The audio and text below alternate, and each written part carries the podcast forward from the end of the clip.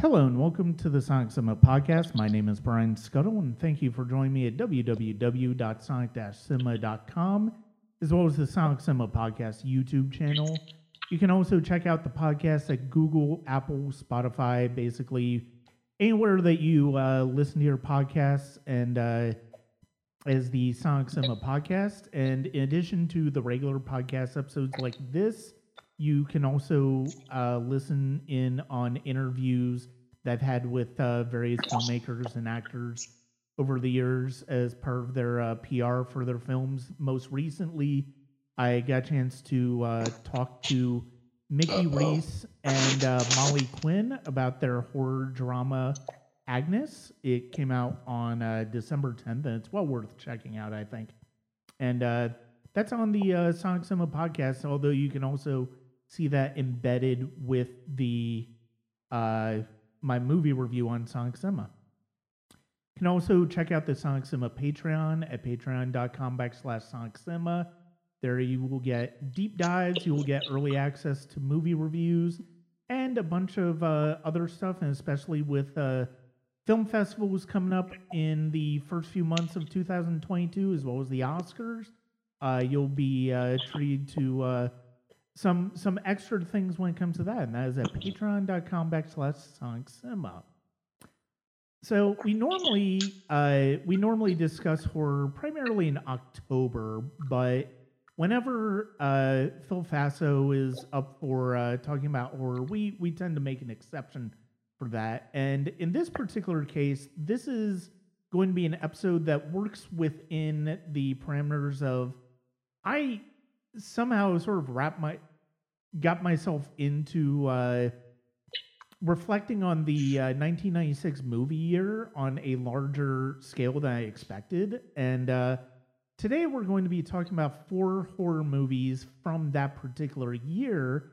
Uh, most of which have, you know, mo- I think all of them to a certain extent have some value, uh, if only because some of them teach you sort of like how not to make a movie. And so, uh, joining me once again to talk about horror is Phil Faso. Thank you very much for joining me tonight. Well, first, I'd like to give my title of Sonic Cinema's purveyor of the putrid. So I assume along the worst films possible. So I think I'm now Phil Faso, Sonic Cinema's purveyor of the putrid. Sound good? that that sounds good. Yeah, I I've been uh, I've been after watching one of these films uh, yesterday, I've been I've been giving Phil crap on Facebook uh, about how he he almost invariably brings uh, terrible movies to the Sonic Cinema podcast. I I would. It's funny though because I would say we've arguably not the Sonic Cinema podcast has arguably not discussed a worse one than one of the four that we're going to be talking about and uh, I'm but I'm still looking forward to that discussion because it's such a fascinating discussion for so many reasons. Um, so many reasons. oh yeah. um, I so this this year in horror was really interesting, and for me, it kind of was a reintroduction to the genre because as I was starting to get more and more into films and basically starting to watch as much as I could. And this year was kind of the in '96 was kind of the year that that started in. I got more into watching horror movies, and all four of these that we're going to be talking about tonight, as well as other ones like Thinner, an adaptation of Stephen King's Thinner. Um, the Crow City of Angels, which is theoretically a horror movie, uh, but you know it's it's an it's a sequel to the uh, Brandon Lee film. Um, not very good sequel, but I could go for an entire podcast episode just on that that one. And then we also got From Dusk Till Dawn. We also got Bordello Blood. We we we got a number of horror titles here. The four that we're talking about they they kind of run the gamut of the types of horror that you could expect in movie theaters and it's a it's a pretty interesting bunch even if it's not entirely a successful one I think the interesting thing about this is we're going to talk about Scream. So this is like we're talking just on the cusp of pre-Scream. Mm. Scream sets off that whole um, ironic, post-ironic thing with horror movies and you know supernatural stuff. Carries a few years, doesn't last long, but does it does affect horror movies for two or three years there. But right mm. now, we're still in that middle of the malaise with it's not like the '80s where it's all slashes you know, you kind of like thematically, you're all over the place as far as horror goes in 1990. Just kind of interesting, I think. Yeah, it definitely is, and it, it's funny. One of the ones we're not talking about tonight is uh, From Dusk Till Dawn, and I actually just rewatched that, and it's like I hated that movie when it came out, but it, it's funny. Like a lot of movies around that time, I couldn't necessarily tell you why I hated it at the time. It just didn't work for me. Um, sure. Now I watch it, and you know it's entertaining. I get in, I get involved with what it's trying to do. I enjoy what it's trying to do to a certain extent. I still don't think it's an entirely successful movie, but overall, I think it's an entertaining movie to watch. And then uh, you also have a movie like The Frighteners, which um, was one of the stepping stones for Peter Jackson's career before he uh, turned into a blockbuster maker with uh, the Lord of the Rings trilogy.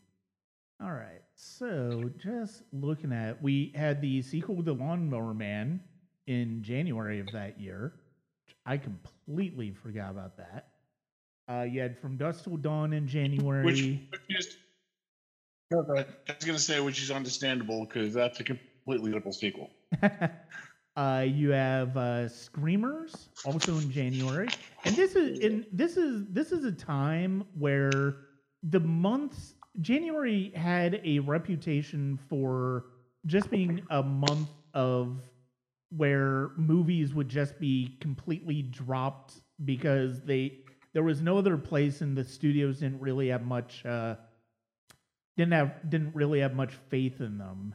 Um, well, yeah, you passed the Oscars there, right? There's no summer season yet for another five months. So January and February were really like a dumping ground for studios. Hey, this is the stuff we really don't care about here. We're going to throw it out here just so we know January and February. Yeah, and it's actually kind of funny that Dimension and Miramax did that with uh, From Dusk Till Dawn, seeing as though you were you had a screenplay by Quentin Tarantino, who was also on screen, it was directed by Robert Rodriguez, who had just done Desperado, and then you had George Clooney, who was hot on uh, ER. So the fact that that is a January release is really kind of shocking. And then while, but then you have in March they release Hellraiser Bloodline, which is directed by Alan Smithee. yes, well, there was some really bad horror movies out in '96.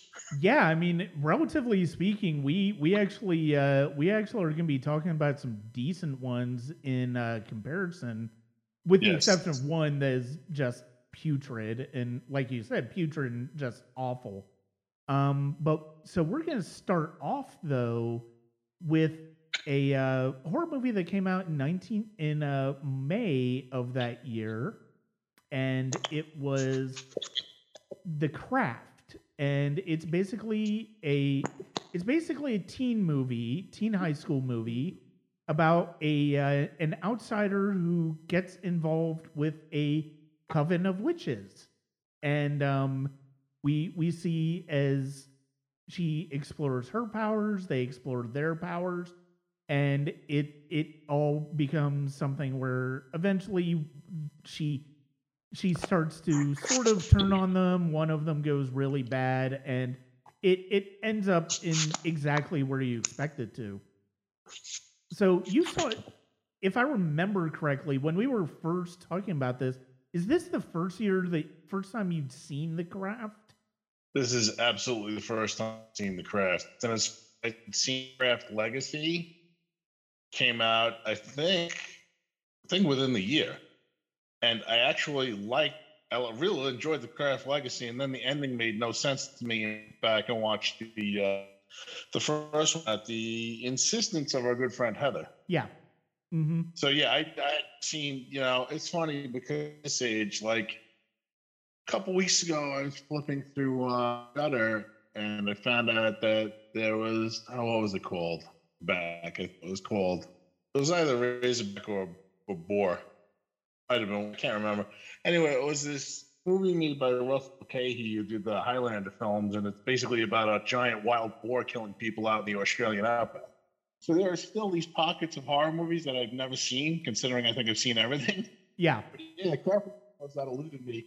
I think because at that point I was in my mid twenties and I was in college, Mhm. um, going through the whole college experience. I was working full time during the day, uh, full time at night, and uh, going to college in the interim. There, I think that because it was, it looked like it was something that like more with a feminine Mhm. uh, for a feminine audience. it Just click with me that I need to watch it. You know.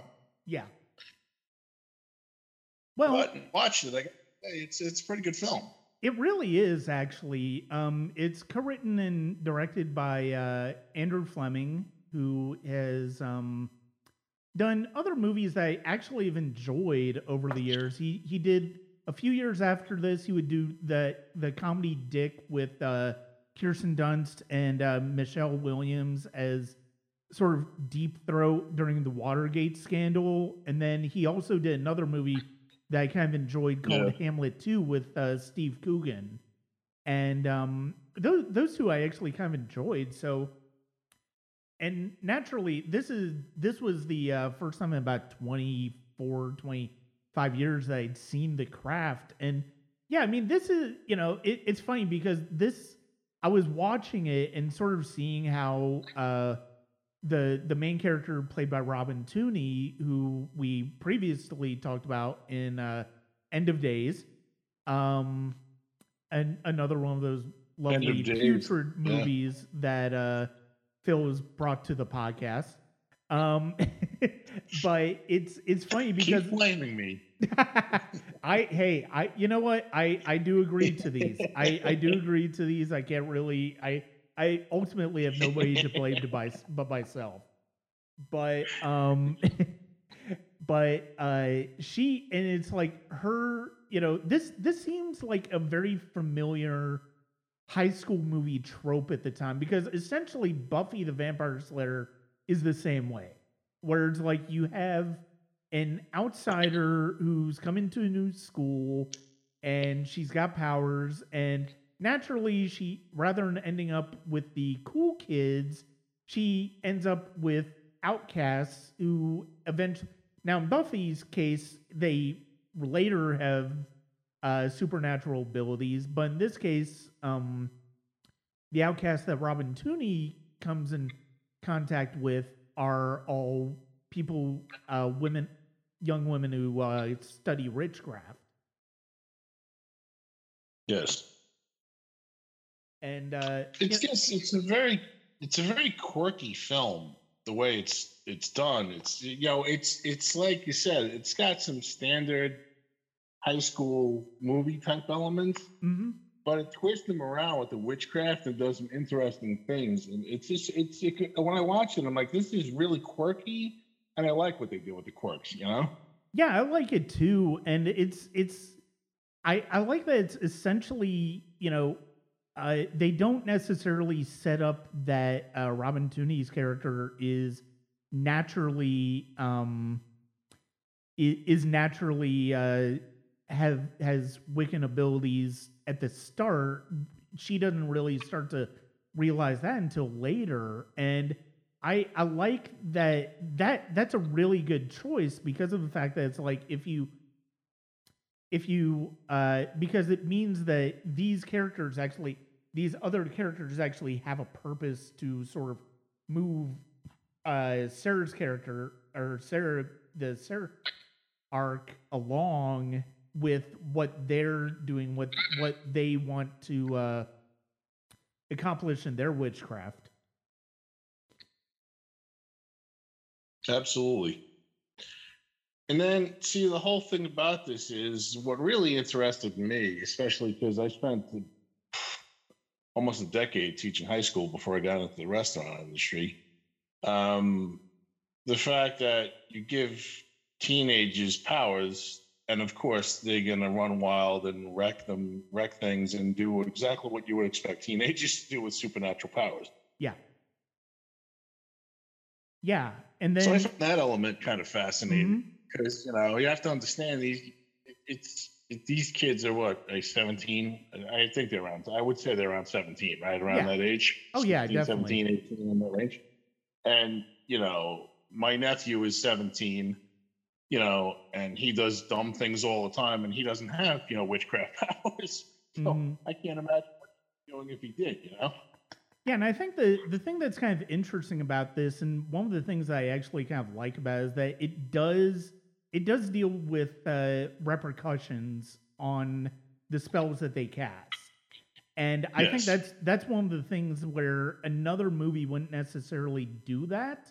In a way, I feel like in a way I was kind of reminded of uh, the Rage Carrie two in the respect of how it treats high school. And it's like you know the the thing is it's like all of these high school movies kind of uh kind of show high school is pretty fucking terrible to be be in for 4 years but at the Sure. same time uh but at the same time I really kind of like that because it does kind of they're I feel like they're playing with a certain degree of authenticity and it I, it's the type of thing that you can definitely see them kind of lifting from De Palma's Carrie and bring it into 90s sensibilities. And I mean almost to a certain extent almost as much as Scream I think this movie really helped codify this new era of teen horror movies which obviously you had Scream obviously you had I know what you did last summer but you would also get a movie like The Faculty a couple of years later that plays on typical high school you know typical high school movie and high school story themes but does so in a way that's kind of interesting and kind of tweaks it to an extent Sure. Yep. And it's it's always interesting when you see high school movies. I'm always interested in how the high school um, high schoolers are portrayed because I think that the thing about the craft is that there are some nuances for the characters. I mean, you have the typical stock setup. So Fairuza Balk's character, her family screwed up, right? yeah she's messed up because of her family. You have the one girl who's got the terrible skin condition, so you know she's obviously affected by that. So Mhm. there are some tropes in there, but they nuanced things pretty nicely with the acting and, and the writing. Like I've seen so many high school. Like I'll give you an example. Okay, have you ever seen Sorority Row in like 2009? i did i see i can't remember if i saw it or not I Froze on don't, you. You I don't know that i did So the movie Sorority Row from 2009 starts off with a camera moving through a sorority party, right? Mhm. Um, and so, like, one of the first things it picks up on is this one girl has she I guess she's supposed to be a mean girl and she got marker markers and she's marking what she thinks the fat pockets are on a girl's stomach. Mhm. And then the camera moves, and a couple of seconds later, you see three girls in it looks like a room with about uh, 500 square feet. They're on a bed, the three of them, and they're in their underwear having a pillow fight. So I went and looked at the writers on that, and I realized that these guys were two 45 year old men who were just fulfilling their disgusting fantasies about what sorority houses would be like. yeah So you don't get that in something like the crafts because obviously the the writers there were in touch with you know what real college, well, you know, a, a semi-real high school experience would be like, and that's kind of refreshing and makes the movie that much better because I feel like I'm dealing with real people instead of 45 year old men's fantasies. You know? Yeah, yeah, and uh, that that is an excellent point. And and uh, we we haven't really talked about the cast yet. So Robin Tunney plays Sarah. She's the main character who comes into um, this high school.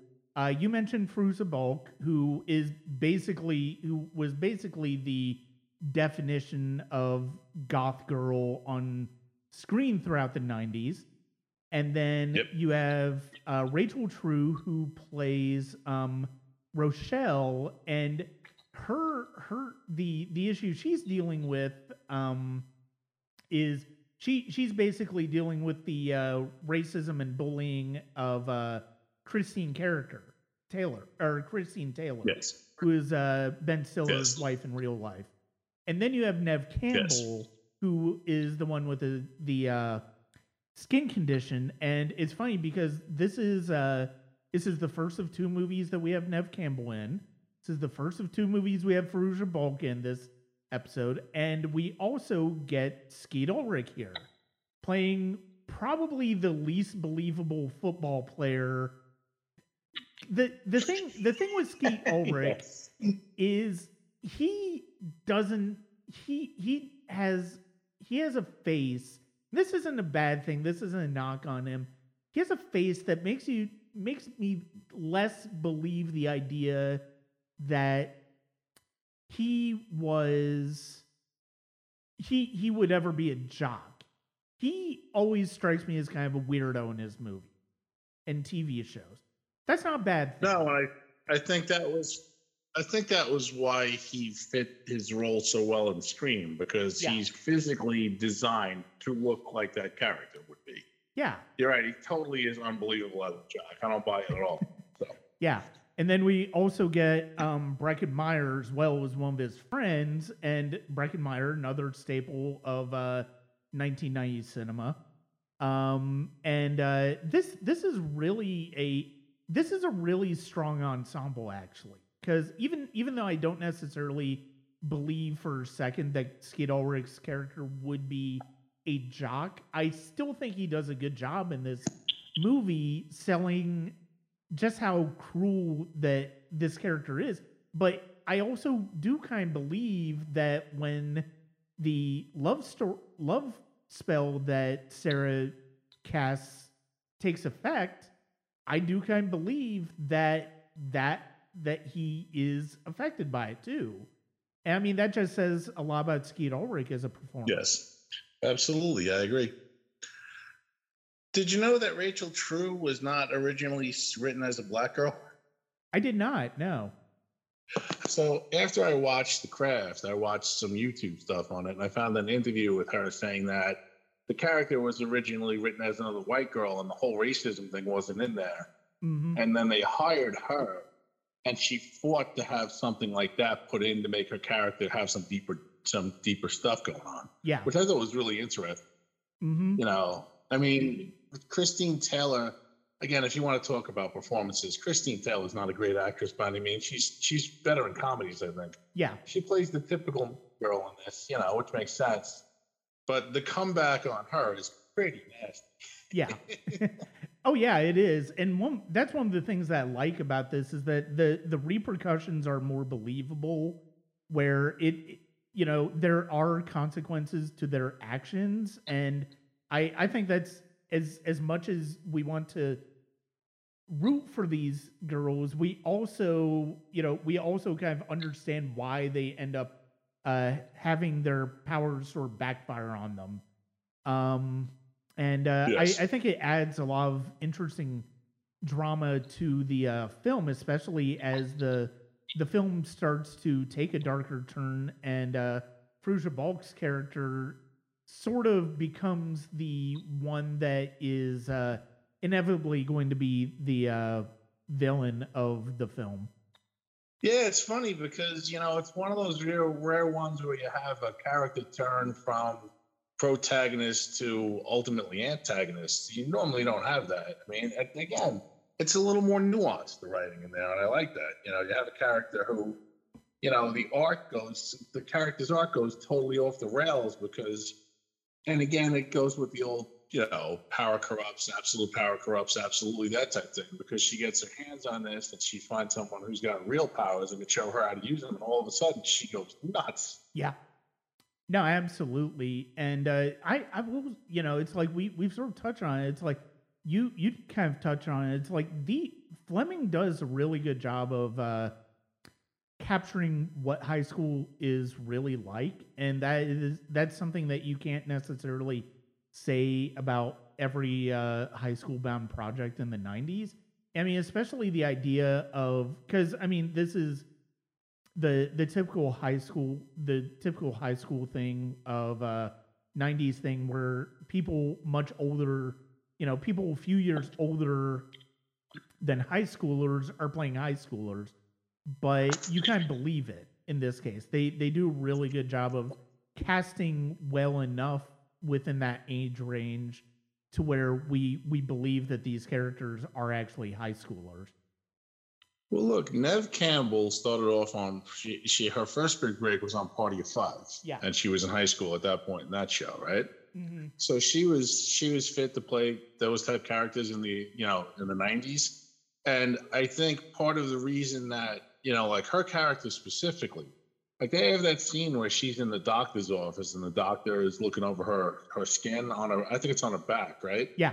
And Yeah. you know she's examining her back, and they're like, "Hey, we can do this for the treatment and all that, but it's going to be painful. But maybe we can get rid of it. Maybe we can't." And Neve Campbell is like perfectly suited as an actress to play the way she plays that character, because Mhm. that that character feels physically inferior because she's got the skin condition, and that leaks into her personality. You know. Yeah. So I think that the casting, like Fairuza Balk, Fairuza Balk, I've seen in plenty of interviews, and she comes off as a strange cat. Okay. so I think that there's a little bit of that in her that she's perfectly fit for that. Like I think they did a really good job in casting the like if you if you spun the characters around and cast them differently, um, with those same set of actresses, I think you wouldn't have a movie that was nearly as effective. Yeah. No, I definitely agree with that. And um, you know, it it's it it goes to you know, and we'll we'll talk more about Neve Campbell in uh when we talk about Scream. But the yeah, I mean you're absolutely right. It's like her and that's that's one of the things that's good too, because of the fact that not everything that these that the characters are sort of casting spells for are inherently selfish. You know, I mean, Sarah's kind of is because of the fact that, you know, the Skeet Ulrich character rejects him, rejects her. So it's like, oh, we'll do a love spell and get him to, you know, get him to fall in love with me. But, you know, Fairuza Balk is uh, doing what she does because she wants to get out of the life that she's living for her and her mother. And uh, Rochelle is getting back at somebody who I will say is very upfront about her racism. And uh, that's that's something that you don't necessarily uh, get in a lot of high school movies. Is somebody who's just naturally upfront about it. It's and um, but yeah, and then Neve Campbell, she she wants her she she wants her uh scars to go away and but to see it it's the typical but it's also this is all typical things where it's like you see how you see how this power is beneficial to them and they become more confident as they become more powerful. And the fact that it's powerful together is great. I think the levitation scene where they try that is really strong and it's such a simple scene. Yep. I think part of the reason that the movie has an appeal, though, is that like, who, if anybody had that kind of skin condition on their back, who wouldn't want to be able to wish that away? yeah You know, whoever wants to be victimized by anybody for for your color or your size or your voice or whatever, you know, who who hasn't had a crush that you know goes unrequited because that person turns out not to be for you or you're not for them, you know. Mhm. I think that those are all pretty simple, things, and I think that what's makes the, the movie relatable is that you know they're not really. They start off not asking for outlandish stuff at all. They they ask for stuff that's very relatable to the audience. You Mhm. Yeah. Yeah, and there that that gives that gives the film an honesty that some of these uh, teen horror movies just did not have in the uh, 90s. I mean, you know, I I know I know what you did last summer has a you know has as somewhat of a cult following. I know there was just a TV series based on it in um it on Amazon, but it's like it just it felt such it felt like such a basic sl- slasher and everybody kind of felt like archetypes and I think the the thing that's really nice about movies like The Craft and movies like Scream is that not only they they bring us the archetypes but they also do so in a way that's kind of authentic to how how life was at the time. Yes. And I think that, you know, I think that if look at look at the Rage Carrie 2, which we don't want to look at that for that long because we've already done that. But look, did you ever watch a second of that movie where you thought any of those characters were real people? Because I didn't.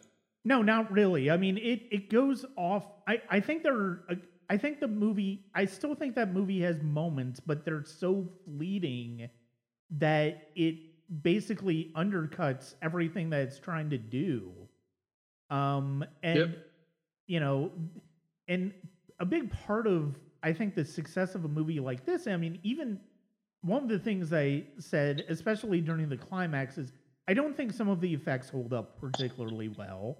It's it's one of the it you know it's one of the curses of CGI in the 1990s where some of it just doesn't connect in the long term. Some of it doesn't really hold up, but the emotions of that scene do.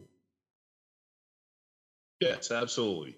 Because I think the thing is that in the mid 90s, if you don't have Steven Spielberg's budget for Jurassic Park, you're going to be dealing with some CGI in a movie like some dodgy CGI in a movie like The Craft. Yeah. But you know what? The story's good enough where I can forgive that. You know, Oh, and that's important. That I can look at that and say, okay, not the greatest special effects, but the story's carrying it enough where I can say, all right, I, I'm not, I'm not mad at that. You know? Yeah, and especially because by that point, especially especially in the climax between uh Fairuza Balk and uh, Robin Tunney in the the movie, you're you're you care so much about the characters. You care about their journey. That's what's most important. And um it's it's just really it's this is just such this is a really strong movie. I completely understand its cult, you know, following and it's funny because a few, you know, in it's funny because there's another 90s movie about witches that I really am sort of baffled by its cult following that it's gotten, and that's Hocus Pocus. It it's just such a cheap that one's such a cheesy one. And yes, the the the actresses who played the Sanderson sisters and that are terrific, but at the same time, I I can't that movie is not nearly as engaging to me as something like this because I'm sorry, wh- which one was that? Hocus Pocus, which Grand is very Disney. Oh, okay. yeah, and Gotcha. I, you know, I I think, uh, you know, and I'm I'm kind of baffled by the nostalgia of that one. But with something like the craft, I can look at and go, okay, I get it because it's it's tapping really well into that vein of isolated and alienated youth that you would get in the 90s and you got throughout the 90s and high school movies and movies about 20 somethings and uh, generation x in general and it's it really does capture some authenticity to that even with the supernatural aspects You know, if you want to look at a really good underrated witch movie with with female witches, check out um, The Witches of Eastwick with Jack Nicholson. Oh, because yes. that is a hell of a film. that that is a fantastic movie yes that i i just i think it was it was either early last year or early this year i watched it for the first time and it is fantastic. Yeah i i i love that one and uh it's it's but i mean that's also george miller and george miller's just like one of the greats. He, he's one of the unheralded greats as far as filmmakers. Um I, I will say one of the other things that I want to say about the craft before we move on is you can really kind of tell that this is the 90s because of the use of the uh, song soundtrack. And Oh my uh, God. and I, you know, I, I think it the you know I'm not saying the sound song tra- song soundtrack's one of the best of the year, but I do think it's well used in this particular movie. There there are some movies where the songs are not really that effective in the usage. And uh, having somebody like Graeme Revell on this, and uh, he had a couple of other uh, scores this year in uh, From Dusk Till Dawn and The Save Angels, but it was it was nice to hear him in this. And uh, you know, you if you're familiar with his stuff, um, there are some familiar musical choices there. There's some familiar motifs in there from his scores. But yeah, I, I will say this this is one of those ones where you really realize how much the 90s were kind of the heyday of song soundtracks. Absolutely. Especially in horror movies when you could plug in, you know, Staind and, and those type bands and um, stuff that was really downbeat and depressing, which I guess people thought went with the uh, mold of horror at the time. So, yeah. Um, so I I don't really have a whole lot more to say about the craft. I I think you know it's like, and at this point, I mean the craft doesn't necessarily need a recommendation because it does have that cult following. But I I will say I do think this movie holds up probably better to a certain maybe not better than it should, but it it it really reminds you what a uh, solid teen teen movie could be in the '90s. I would I would say to cap things off on my end that it's still not the movie for me. Like I don't think I'm the target audience for it. I don't think I was the target audience when it came out at 49. I'm certainly not the target audience. but if you want a, a well crafted, if you want a well crafted film with some pretty solid performances from actresses. And again, actresses don't nearly get enough highlights in movies, um, yeah. even today in mainstream stuff, that it is well worth a look. Yeah, I would definitely agree with that. And um, like like like with you, um, yeah, this is not a movie that was it wasn't made for me in mind, and it's not one that I'm necessarily going to uh, go back and watch. Uh, over and over in in my life, but it, it's one that I'm glad that I rewatched it for this one because of the fact that uh, and I I mean we we should say that Heather was one of the main reasons we this was part of the lineup. Um, and uh, yeah, it's it's a it's a good one. It's one that really holds up better than I kind of expected. Yep. All right, what's next? So coming up next is the the movie that made me uh, swear off uh, Phil as part of the podcast for a while. Um, again, to be fair, I uh, I uh, I agreed to this, and it is uh, the Island of Doctor Moreau. And before we before we get to this in in in in in full, I just want to say something. John Frankenheimer is one of the great directors of all time. The Manchurian Candidate is one of the 20 best films I've ever seen. Ronin is one of the great spy movies of the 21st of the 20th and 21st century, I think. And it's funny because I I ended up seeing two. I wouldn't have necessarily picked up on it at the time, but I ended up seeing two Frankenheimer movies in 1996. There was this one and then there was his 1966 movie Seconds, which I saw at the University Theater, and that that's a movie that I didn't really know I was watching at the time, and then I rewatched it last year for the first time probably since then, and it really connected with me on a level that I did not expect, even though I'd always really liked it. So I want to say that right off the bat before I say and it's not inherently his fault, but this movie is fucking atrocious. All right, so I, I, I actually have a connection between this and our last pot. Now, last time we talked about the Omen trilogy. And remember, we discussed how we thought Damien Omen 2 was the weak link of those three movies, right? Yes. So, so what happened was, um, in 1977 or 8, I believe, uh, Don Taylor, who directed The Omen 2, took over for the director they fired. Mm-hmm. Friends of William Holden directed version of The Island of Dr. Moreau, right? Yeah. And it used to be on TV on Friday night on ABC at like one in the morning, like every Friday. And I used to watch this thing obsessively.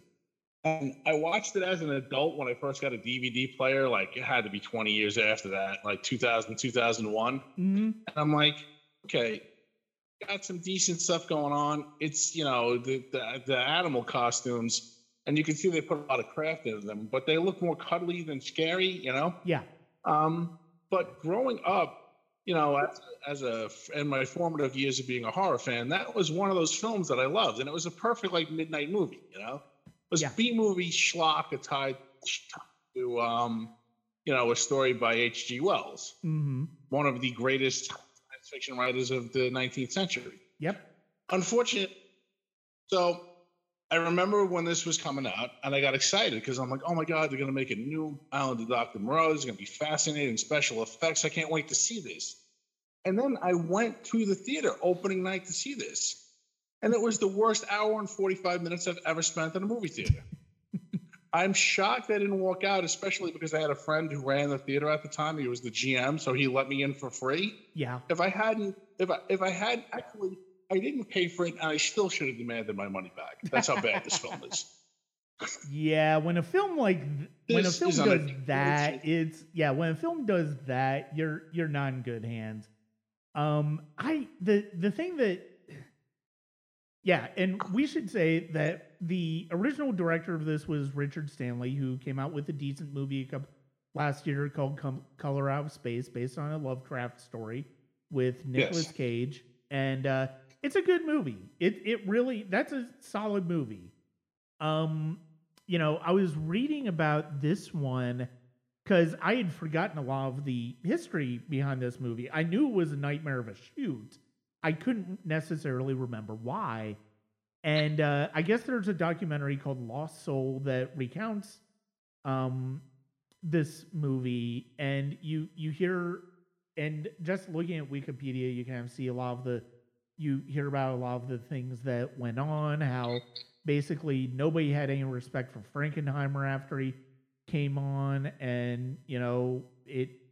Kilmer was a mess, going through divorce and going through a bunch of other stuff at the time. Marlon Brando was how Marlon Brando was at this point in his career, and then uh, the main actor who plays uh, the David Thewlis character left the project, and David Thewlis came in at the last minute. And um, I, you know, it's funny because of the fact that it's like I. There are a lot of things that uh, I I kind of forgot about this movie, and one of those. But I will say one of the things that I did forget that kind of um really bothers me so much is why this need to be set in the present day. It doesn't. That's part of the problem right there. But you know, this movie at one point was supposed to supposed to be made on the very cheap, and it was supposed to star Bruce Willis at one point. And every time they they added new people, the budget went up. Supposed to star Bruce Willis. Supposed to star Rob Morrow. Supposed to star Rob Morrow in the Val Kilmer role. Until Val Kilmer got there, and decided he wanted the bigger role, so he screwed over Rob Morrow who sat around waiting months on some foreign island waiting for this thing to go. And then he said, You know, I have my Northern Exposure money. I'm going home. I'm not hanging around here anymore. Yeah. The stories that come out of this thing, all of them are much more fascinating than anything, any of the mess that ends up on screen. Yeah. But let's attempt to break this down. Okay. so, David Thewlis, much like in the story, which I've read many times, and much like in the 78 movie, ends up, you know, he's, he's shipwrecked and he ends up on an island. At which point he finds this eccentric Dr. Moreau, who doesn't show up for, I think it's like an hour into the movie. Brand- Brando's Yeah. not actually in it that long. Yeah. It's about an hour before he shows up, but it's all build up to that. Um, and then you have Val Kilmer, who is, you know, I don't even know how to describe his performance in this movie, Brian. Maybe you can attempt to do that because I don't think I can. Let, let's put it this way the highlight of Val Kilmer's performance in this movie is when he's spoofing Doc, Marlon Brando's Dr. Moreau. That that is the level of performance you get from Val Kilmer. here. Absolutely. Um, and uh, when when he spoofs uh, Brando's Dr. Moreau, it's basically the best part of the entire movie. Um, I, the fact that the I don't know why do you bring in a master at makeup and a master at visual effects like Stan Winston to create the makeup effects for this movie. When you reminded me, when you reminded me, when you reminded me that this was Stan Winston, I, I almost, I almost wanted to call you a liar. I can't believe this is Stan Winston. no, Like, these no. makeup effects are absolutely horrendous. Well, I, They I don't look good at all.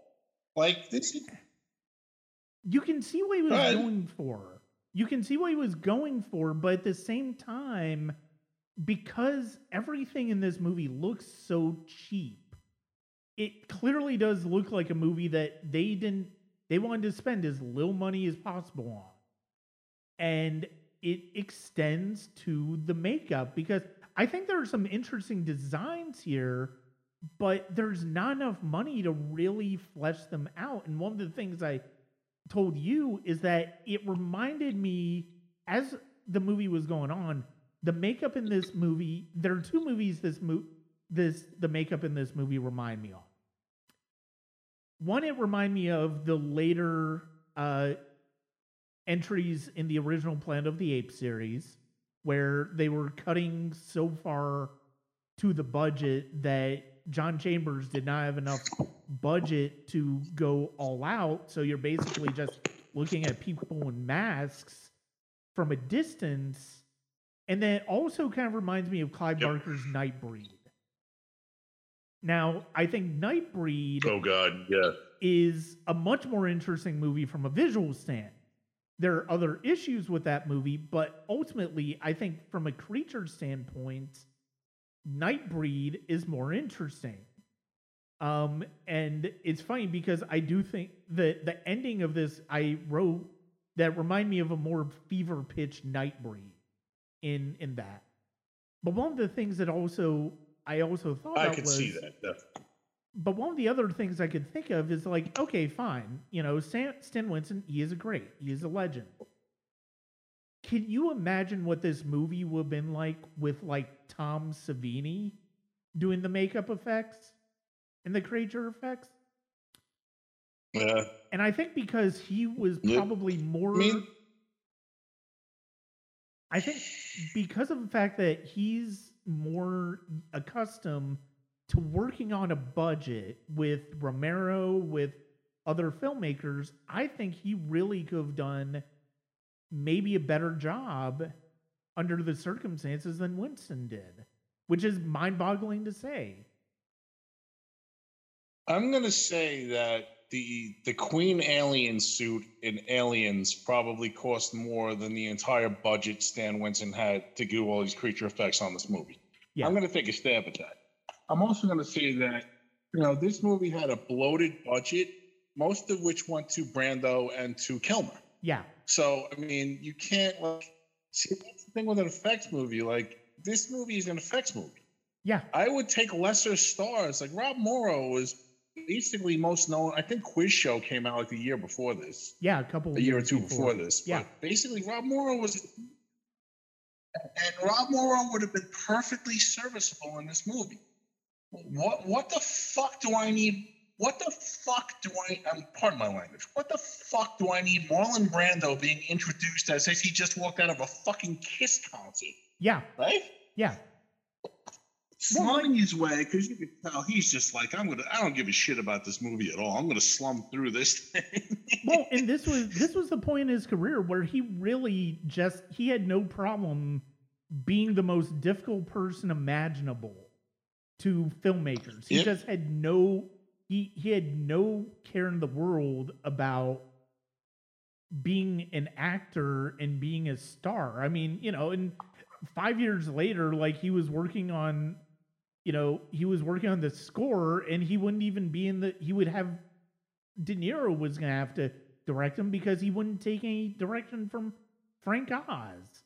And it's it Brando is ah it's so frustrating cuz I mean I can see Brando Brando would be an interesting choice, and I have to say, I like the. I mean, it might be something from the original novel. I'm not quite sure. The idea that Moreau is a vegetarian, he he doesn't eat meat here, and he doesn't like to eat meat. I I like that because as a character point choice, because of the fact that sort of plays into the twisted worldview of the character in this particular case, but also feels like, oh, it's a decision that Marlon Brando made because he's Marlon Brando. He feels like he can do whatever he wants. Marlon Brando, I mean, I, I if you if you love his style of acting, and I've always loved Brando. My mom was like the world's biggest Brando fan when I was a kid, to the point where she had a picture of Kurtz, Colonel Kurtz, cut out of Time magazine that she had taped inside one of the kitchen cabinets. so mom loved Brando, and I have a fondness for his acting.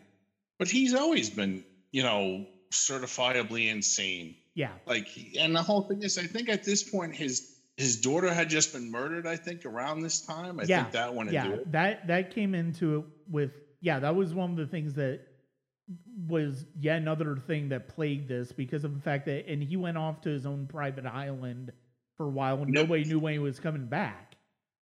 So you have you have an uncer- you have a certifiably insane, grief-stricken Marlon Brando who doesn't want to come out on set, and you have Val Kilmer, who's another. I mean, Val Kilmer is a great actor. Let's be honest. Yeah. I mean, he is back in the day.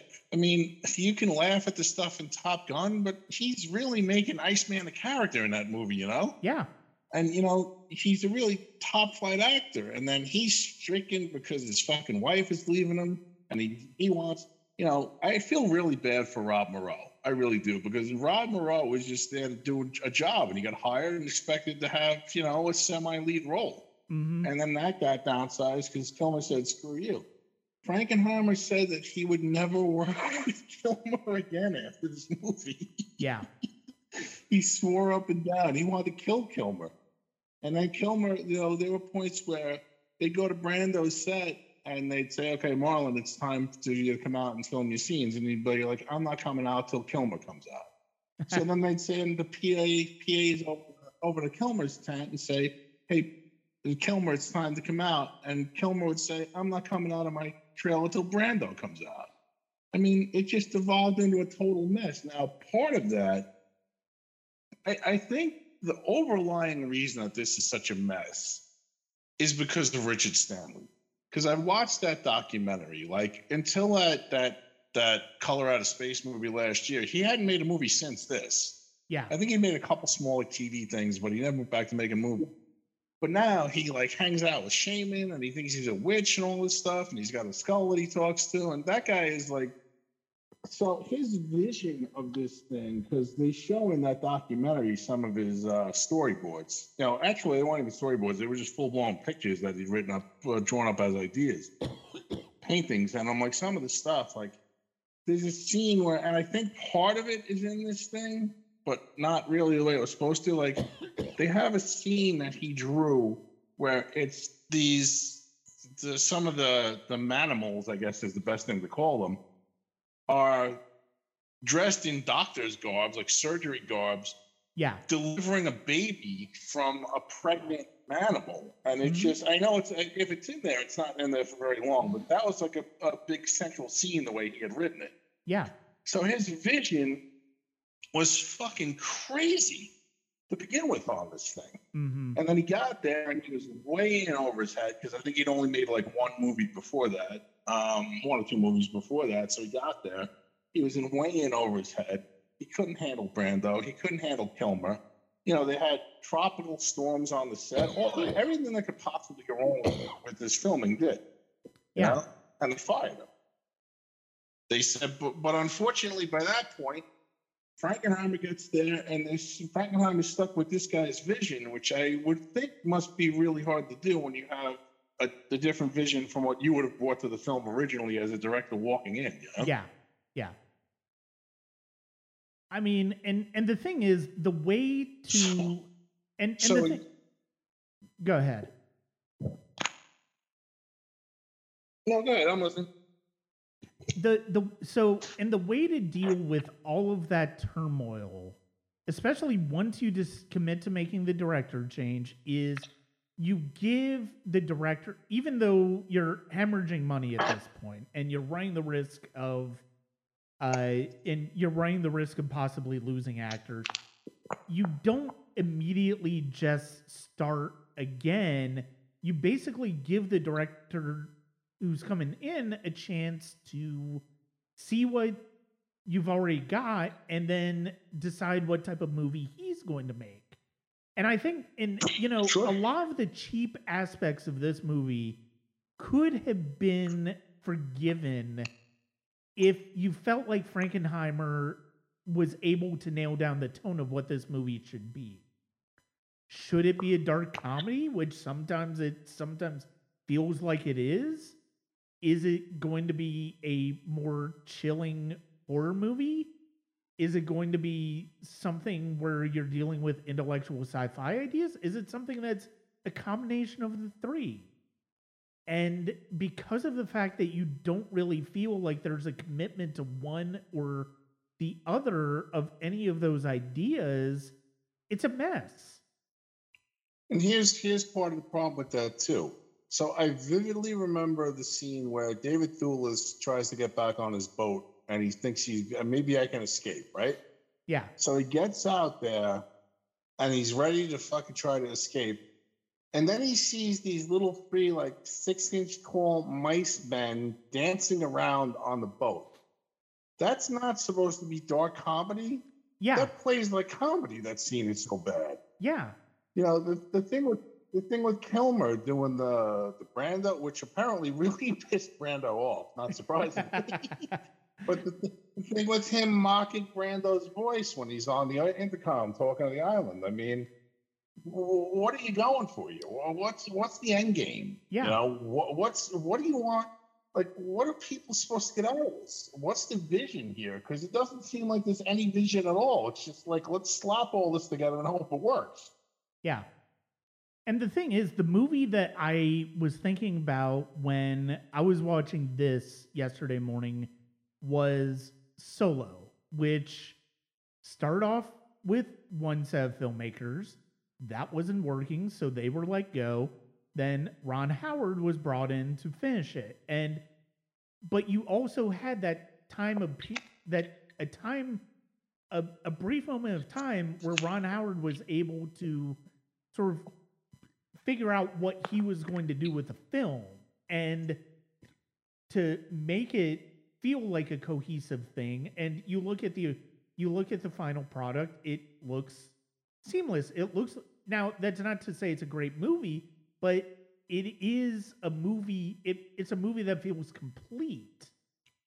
This does not feel complete. And you know you look at the manchurian candidate you look at seconds you can tell that Franken, Frankenheimer is capable of going with numerous different types of tones, numerous different types of genre to make an interesting movie that will both terrify you and also sometimes make you laugh with how ridiculous it can be. And he just it it feels like it feels like New Line put him under so much pressure to get this underway. The fact that one of the great filmmakers, and I do consider Frankenheimer a great filmmaker, could not rein this in and turn it into something that feels like the that feels very um of a piece with what he made over over his career is really disappointing. I'm really surprised. And again, this is New Line Cinema and Bob Shaye. So Bob Shaye started by, you know, he was uh he started off New Line as a very small thing. And then they broke big when Freddie came along, and then they got co-opted with Warner Brothers, and they ended up eventually making Lord of the Rings. But I think if Bob Shaye didn't have Bob Shaye's sensibilities and the need to make money back, they would have shelved this thing, and no, would never have seen the light of day. No one would ever have seen this movie. Yeah. Yeah. But I figured that they have they had so much money invested, and Bob Shaye's going back to his days of, hey, listen, we need to make whatever penny we can make back, and that's why it got released. hmm And that's why they got my whatever it was, however many dollars it was for the price of them. No, no, I didn't because I got it for free. I Never was mind. gonna say, yeah, you got they got my money. They they got my money, and the result is one of the. It, it was easily one of the weirdest movies that like my mother and I have ever seen together in a theater. Like we we've had some we we've occasionally seen some weird imagine. movies, but yeah, this is one that is, and we should say Fairuza Balk is in this one as well. Uh, she plays Dr. Moreau's daughter, who seems normal, but then she's also part of his genetic experiments, and she's going to turn into one of the uh, hybrids that everybody else is. And there's one other actor that I I want to point out here who is under makeup. Actually, there are two because I completely. So uh, the sayer of the law in this movie is Ron Perlman, who is one of the great Which you Uh, never know. no, Yeah. you wouldn't have known it, and it didn't occur to me until I No. heard him at the very end that that was Ron Perlman. But he's one of the great character actors in terms of playing weird characters, whether it's Hellboy, whether it's something for, uh, for like Save Lost Children or Alien Resurrection, and uh, or Guillermo del Toro. I mean, it's it's there's so many. He he's capable of so much more in this. And then uh, Morrison is another one of the character people actors who's really hidden under makeup. And he- this was like a year or two removed from a terrific performance he gave in a New Zealand movie called Once Were Warriors, which is a fantastic film. I've never heard of that one. It, it's a I'll terrific check film. that out. I've It's- never heard of that one. yeah, it's so the director. Um, he also the director went on to do Die Another Day, the uh, last Pierce Brosnan uh, Bond, Bond movie, yeah. film, and he he's done a couple of other movies, but uh, Once Were Warriors is by far his best movie, and Temuera Morrison is just a force of nature in it. And uh, he would go on to play Jango Fett in the in uh, the Star Wars prequels, and now he's playing Boba Fett in the Mandalorian, and has his own Boba Fett series coming out this year. And uh, it's it's one of those things where it's like you you have these actors under this makeup, and it it's not the same thing as like having you know they they just don't resonate, and they should because you have great actors under No, they don't makeup resonate at all. and uh yeah i mean it, it it's like the last note i had for this movie was what the fuck am i watching and That's exactly what I felt back Yeah. in 1996 when I was in the movie theater. I Yeah. do want to add one more thing before we move on to the next uh, film. yeah That it's interesting that you mentioned Fairuza Balk, and again, we didn't spend. I mean, I don't think she's got nearly the role in here that she had in the craft. no no Again, I have to give her credit because in that documentary, she actually says that you know once Stanley quit, once Stanley got fired, she wanted to quit, Mm-hmm. and her agent basically told her, "Listen, if you quit this movie, you're never going to work again."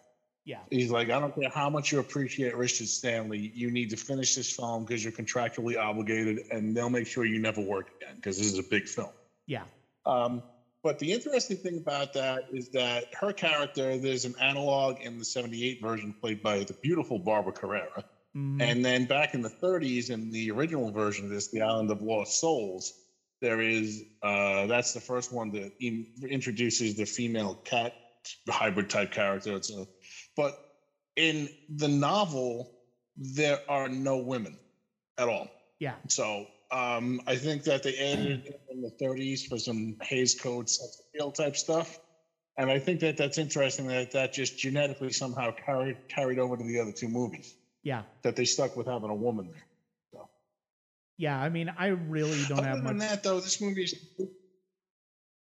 no go ahead well. I can say you said this movie is not complete, and I can guarantee you that it's complete garbage, and nobody should ever see this flick unless it's forced upon them in a jail somewhere in the, the Himalayas. So, yeah I, I i think that's that that's appropriate this is this is truly one of the worst movies i've ever seen um, and uh, it was it was one that you know even even then I I knew this was a terrible movie. Um, I unlike from Dusk Till Dawn, which I talked about earlier, I knew why this was a terrible movie, and uh, this this rewatch just just confirms so many of the issues that I had with this. Um, that being said, uh, we're going to move on to another movie starring Mr. Kilmer and with makeup effects by Stan Winston. It is the uh, it and it's more of an adventure movie, but it also has some horror in it. It has a little bit of a slasher structure to it, so that's why we're kind of including it. It is uh, Stephen Hopkins' The Ghost in the Darkness, and it is uh, based on a true, or it's inspired by a true story about um, two male lions who basically terrorized a uh, group in uh, building a bridge in Kenya at the turn of the century. And uh, Kilmer's character in this one is a bridge builder, and he's also hunted. And uh, he is he, once once things take over with the lions, uh, he basically the the bridge has to be put on hold, and they have to capture and kill the lions. And uh, Michael Douglas comes into the pl- the film as Remington, and uh, this is this is I I actually remember this being an enjoyable kind of B movie adventure sort of horror movie, and I I will admit I I do feel like that memory was uh it, it was kind of um, reinforced with this one, this rewatch. So I want to talk about B movies for a second before we move on and talk about this one specifically. I think that B movies are made for a specific purpose. They don't have the budget, they don't have the clout normally, the star power, but there are some really great, great B movies out there, mm-hmm. you know. And I think that once you hit on that, like I think that I think there should be an Academy Award for B movies, basically. Um, because I watched Escape from New York recently a couple months ago, and I'm like, wow, this is a great, great like it's a B movie. Yeah. Oh, Kurt Russell's committed to playing Snake Plissken. You have a couple other actors there, but it is a great, great B movie. This is another example. Is Ghost in the Darkness a great movie? Well, maybe not. Is it a great B movie? Absolutely. Yeah. Beginning to end. And it is a great B movie. And I think those movies serve a purpose. I I, I agree. Yeah, I definitely agree. And I've definitely and I, I've definitely come to appreciate that about um certain movies this year. Like one of the movies I, I rewatched this movie for a uh, repertory review of uh and it was Barbet Schroeder's uh remake of Kiss of Death the classic film noir. And this was the one that David Caruso, Nicolas Cage, Samuel L. Jackson, Stanley Tucci, a bunch of other terrific actors. And one of the things that, and I've never considered that a great movie. I've never considered it a great movie, but it always stuck with me as something that I enjoyed and something that was kind of interesting as the type of movie that was, which is sort of, and I I, I sort of likened it in my review to Con Air, which is basically let's throw everything at the kit and the kitchen sink at this material and let's just make something that's entertaining. And I think that Kiss of Death does that very well, even though to a certain extent I think Caruso is kind of devoid of more of charisma compared to some of his co-stars in that movie. And uh, you know, I, I I think Nicholas, I think Con Air is a terrific example of like a B movie, throw everything at Jerry Bruckheimer production. This we we got to talk about the pedigree in this movie. So you have Val Kilmer as the lead. You have Michael Douglas as the co-lead as Remington, and he was also one of the producers. He, so he helped bring this to the screen. You have Stan Winston doing makeup effects. You have Jerry Goldsmith running the score. Oscar Jerry Gold, Oscar winner Jerry Goldsmith doing the score. Oscar winner Vilmos Zsigmond shooting this film. Oh, and two-time Academy Award winner William Goldman writing the screenplay. Yep. That is quite a pedigree. And then you have supporting actors in Tom Wilkinson, who's gone on to a terrific career in supporting roles, eventually won Oscar for Michael Clayton. And then you have, and I completely forgot this was her, you have Emily Mortimer as uh, Val Kilmer's wife in this movie. Yep. And when I saw Yes, her, I'm like, oh my god, I forgot that was her. Um, this this is a very simple structure. This is the type of movie I think Stephen Hopkins, who's is not a great director, but I think he's great at this type of movie. He did Pred- he did the sequel to Pre- the first sequel to Predator, which is not even nearly on the same level as the original, but it's still an entertaining movie. And then he did Blown Away a couple of years before this with Jeff Bridges and Tommy Lee Jones, which I've always really liked. Yes. This he he is a solid craftsman and he he really understands the nature of what this story should be and I, I think that's one of the things that I've always liked about it. Well, you know what it is? It moves well. Yeah. It, it really does. It moves well. It's engaging and it's engaging throughout. And again, I don't think Michael Douglas shows up for a while because at the beginning it's all about Val Kilmer.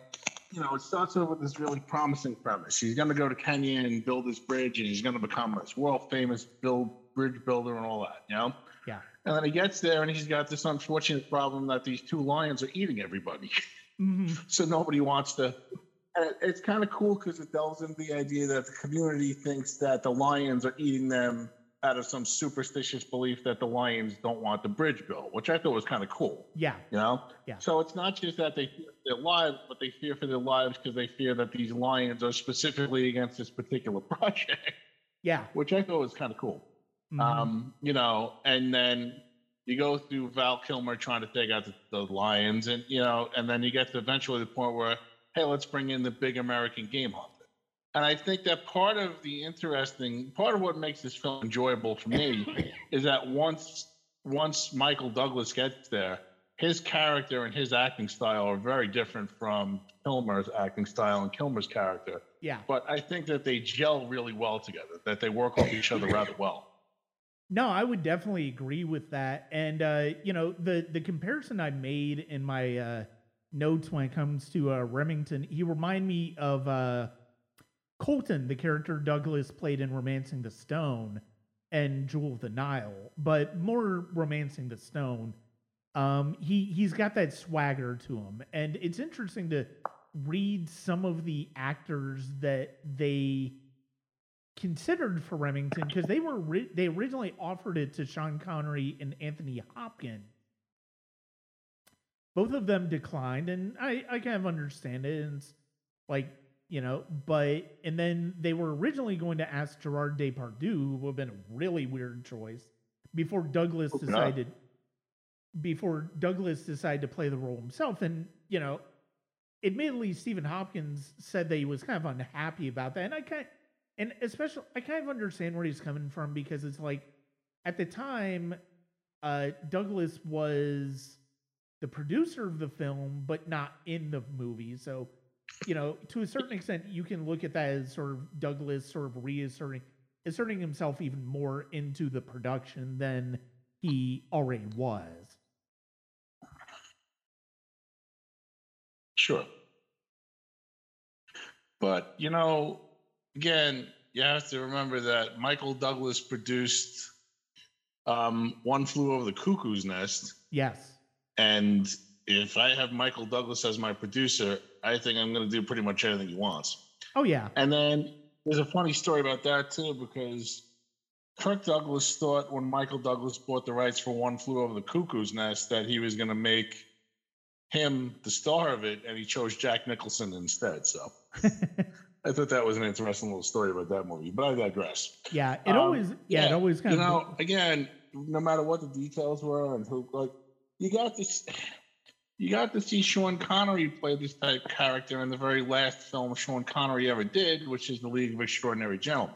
Yeah. Now, I like that on a on a on a pure cheese level. I actually enjoy that movie, but that was what you were probably going to get if you had him playing this role. I would think something along those lines, and I don't think it would have been near the movie if you had him in there.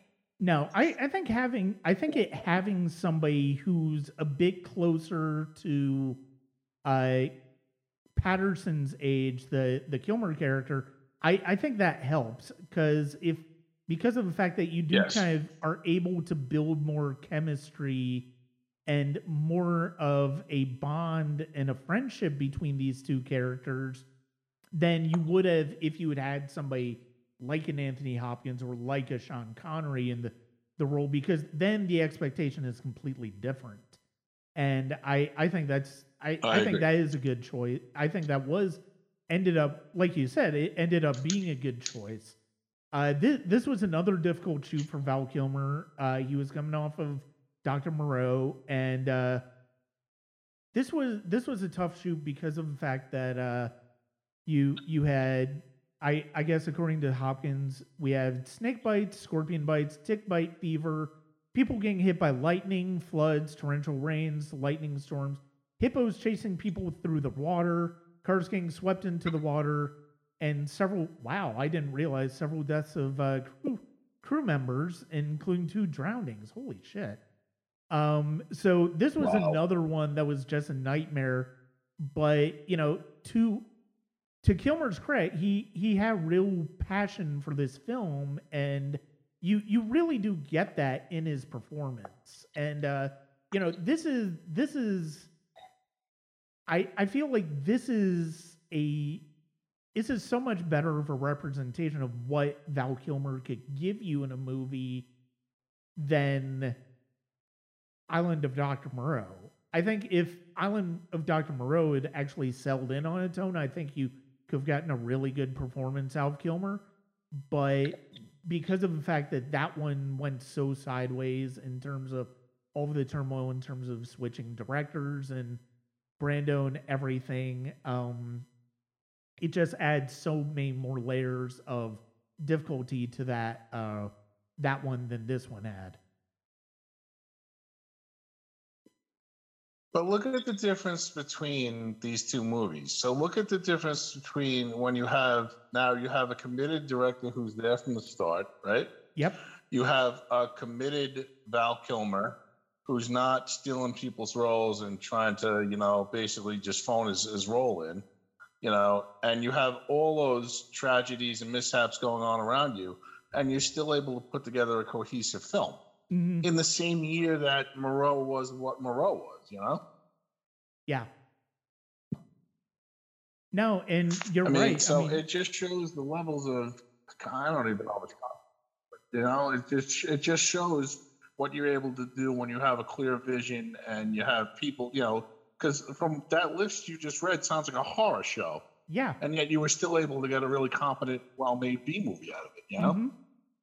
Yeah, and I I enjoyed this one. I mean, this was this was a fun one at the at the time. It ended up winning a sound effects editing Oscar this year, and um, you know, I I think it's you know, I I like you were talking about the fact that they build up the line. The the natives think the lines have a supernatural element to them, a mystical element to them, and that's one of the things I really like about it. And I think it's one of the things that's that's it's in, that's why you have somebody like William Goldman write the script to it, even though it's completely below the type of work that you expect from the director, the writer of All the President's Men and Butch Cassidy and Sundance Kid and The Princess Bride and a bunch of other great movies. But that's why you bring William Goldman in because of the fact that he he understood the potential of this in respect to um the fact that it could be fun, but the fact that it could also be a movie that you know had some el- interesting elements in it and this is this is kind of a good version of the type of movie Dr. Moreau did where it's like you have these different genres in play and you have these different kind of ideas in play but all of them feel cohesive and of a piece and I that's that's how you have that's why it's so important to have a film a screenwriter like William Goldman in in the role in this case. Sure, I absolutely agree. You know, you're bringing a level of professionalism. And again, you know, if you look at Butch Cassidy, Butch Cassidy is, you know, it's a drama, it's an action movie, but it's got a lot of comedy in it. It's got, you know, jokes and stuff, but it never devolves into a total mess. It's never like, hey, this isn't cohesive, you know? Yeah. Whereas here, you know, like you said, this is basically a B movie. It's an action movie. It's got some horror elements, but because you have high level professionals in there, you know, you're able to get a real film out of it. And anytime Jerry Goldsmith's slapping a score down on a film, I'm happy to listen to that score, Brian. Yeah, and this and and this is a fun this is a fun Goldsmith score, and it's like it it's it's weird because I I I one of my first soundtracks that I really kind of loved was a Goldsmith score, and it was uh, Congo, which is not a good movie. It's it's it's a ridiculous, cheesy Michael Crichton adaptation, but Jerry Goldsmith scores it like it's to a certain he he scores it as seriously as anybody could score that movie. And I, I like that in a movie like this where you can and you can expect Goldsmith to be Jerry Goldsmith and just be a terrific uh, composer. I mean, is it is it among his most memorable work? No, of course not. But it sets it's a really good with the tone. It really understands what it needs to be doing, what it needs to be conveying in this movie, and that's that's that's all you need out of a movie like this, and and that's all you need out of a score like this. And he makes a fun score to listen to. You know my love of Jerry Goldsmith. We've talked about him many times, but the greatest thing about Goldman, uh, about uh, Goldsmith, is his ability to adapt his stuff to the material. Yeah. You know? So, I mean, he's just, he's superb. And, you know, I, I've seen some movies lately. Like, I've watched some horror flicks where, right from the first scene, the score, the music is just screaming at me that this is a horror film, you yeah. know? And it's like this is not a well used score because this is overplaying its hand. This is just mm. this is mm-hmm. just jamming it down my throat. That hey, I'm watching. You know, it's a scene where two people are sitting in a, a, a living room doing you know mundane stuff, and the score is screaming at me. Mm. You know, mm-hmm. that's not Goldsmith. Goldsmith knew how to adapt his material. I mean, and again, I, I, I, the guy had great scores, and I think Joe Dante gets some of the greatest use out of Goldsmith because mm-hmm. his, you know, Joe. I think Joe Dante and Goldsmith had similar sensibilities on what a score should be, and you know, I just I can't I just can't praise him enough. So yeah, well, I mean, and you you say Joe Dante and Jerry Goldsmith, the first thing that comes to mind is Gremlins, which is just such a wonderful, quirky offbeat score that does exactly what you're talking about, where it's like it it it adapts itself to the material, and sometimes that material was very funny, very goofy, but also it can be scary as hell. And that yep, that's absolutely. one of the that's one of the reasons Gremlins works so well.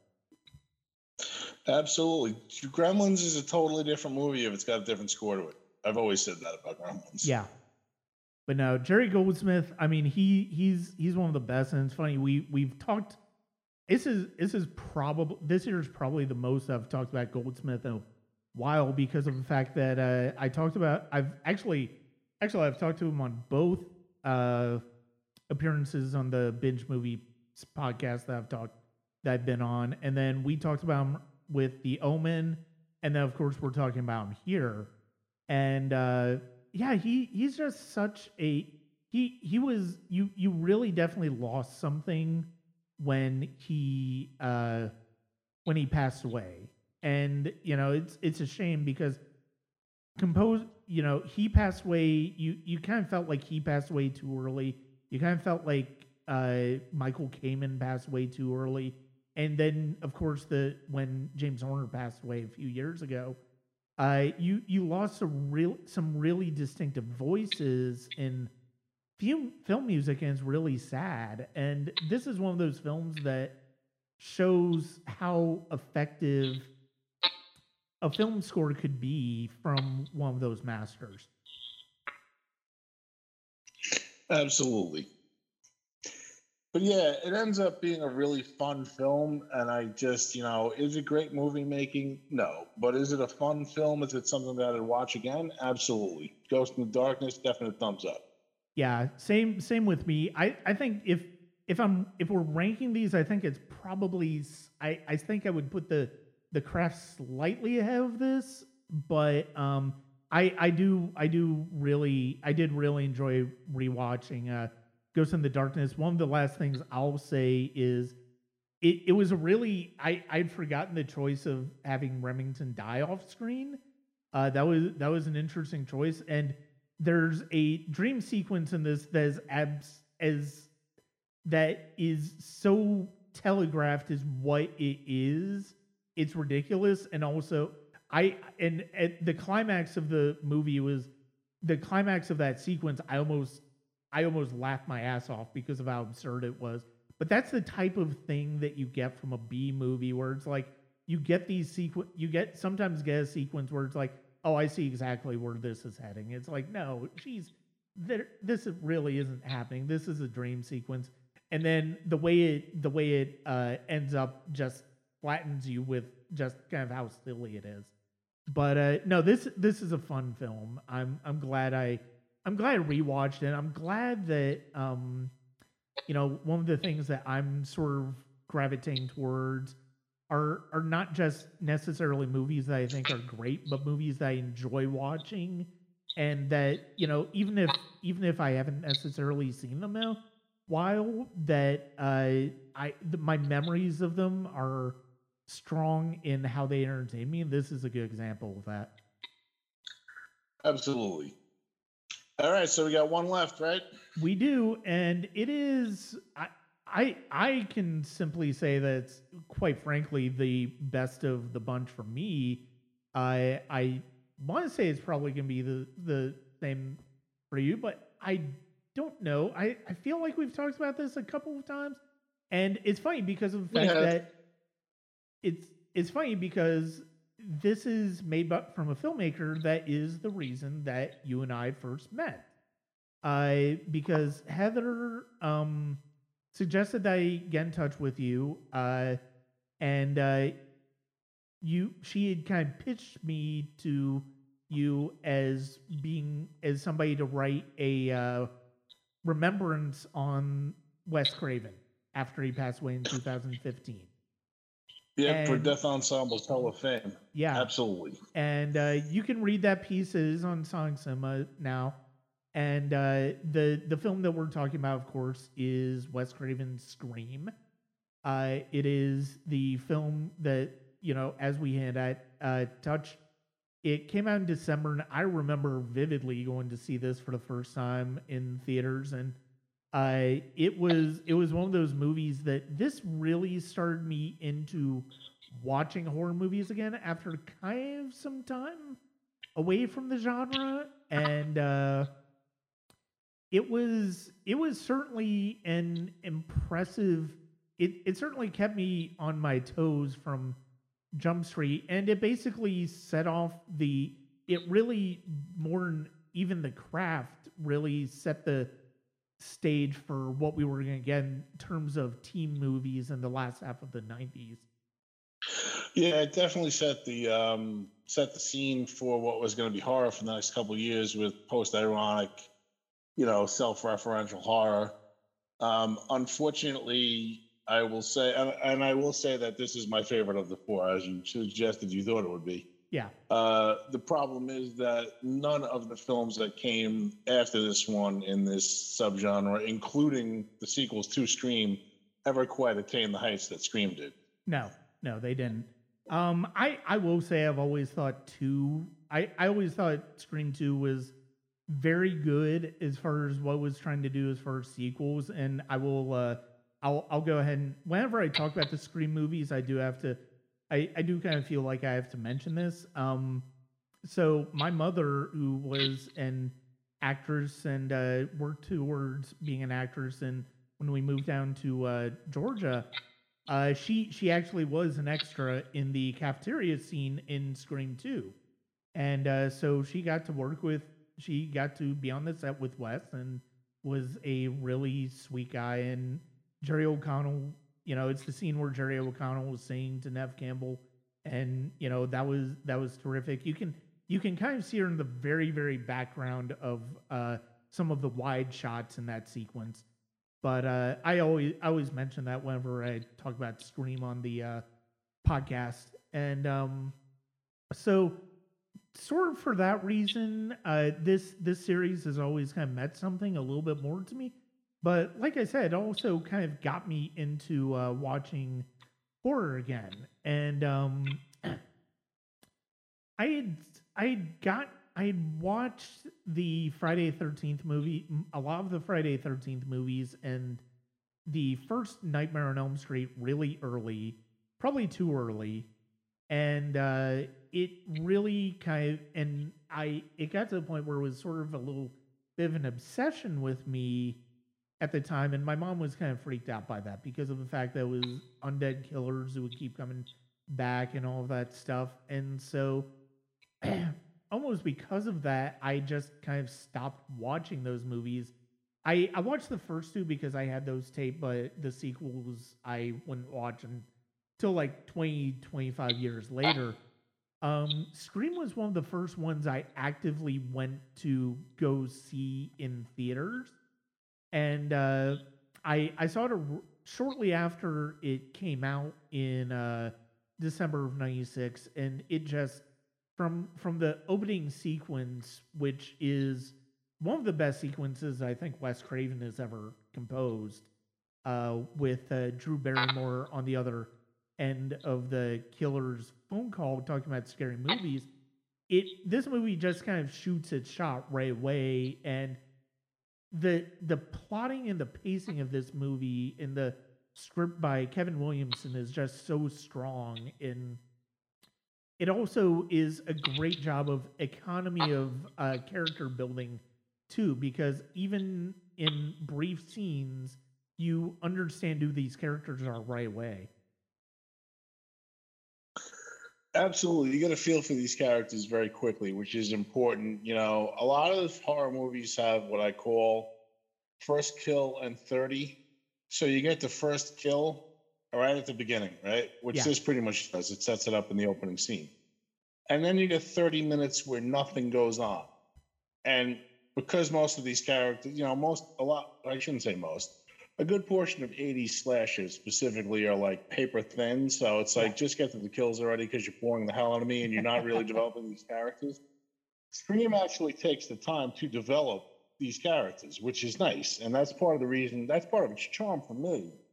Um, and I think that that you and I had discussed this. We were on we were, we were Facebook chatting. I think it's a couple years ago, and I believe the phrase you brought up was that this is next level writing and next level filmmaking for a horror flick. And I totally agree with that. Mm-hmm. I think that Kevin Williamson nailed this down perfectly, and that Wes Craven took this script and just made a total gem out of it. And I think that you couldn't ask for more out of both these guys. Yeah, yeah, and I mean, you know, it's funny because of the fact that it's like this. So is, let's talk about Randy because Randy's my favorite character.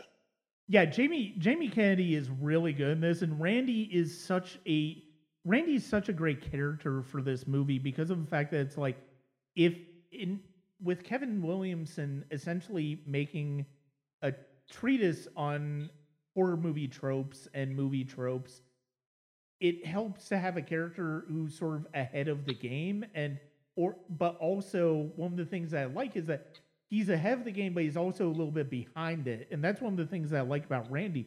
He's confident in his movie knowledge, but at the same time, when it comes to transmuting that to the real world, not so much. And I, I love that no. the the bounce that Jamie Kennedy does that. I think that Jamie Kennedy, like I started following him on YouTube about six months ago, mm-hmm. Um, and he's got a really interesting YouTube channel, and because he's done a whole bunch of stuff in the industry. But one of the first things I watched was how he got cast in in Scream, and he goes through the process, and he talked about you know basically how he loved Wes Craven. Everybody loves Wes Craven. Yeah. Everyone who's ever worked with him. They think he's like the greatest guy, you know? Mhm. And again, going back to what your mother said, he just appears like this normal, sweet, gentle guy that you'd never think would have all these psychotic monsters in his head, you know? but um, Ran- Randy, I think, is great because Randy's a total geek. And I Mhm. love him because of that. And he's so obsessed with the idea of what should happen in a horror movie that, like you said, he's actually a couple steps behind.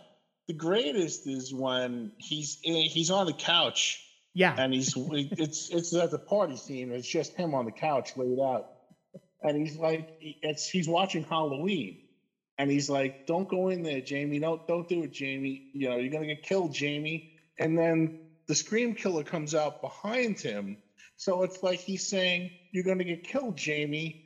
And then it goes on a second level where it's like he's saying, "You're gonna get killed, Jamie Kennedy, if you Yeah. stay on this couch." it's really, really witty filmmaking. yeah, Really absolutely. great stuff. No, absolutely. I mean, it, the fact that it's so effective in not only playing to the cli- in that in playing to the cliches while it's also pointing them out, it allows Craven and Williamson to build in a lot of interesting red herrings because you you have the possibility that the father's involved. You have the possibility, well, maybe it's Cotton Weary. You have obviously Billy as a possibility.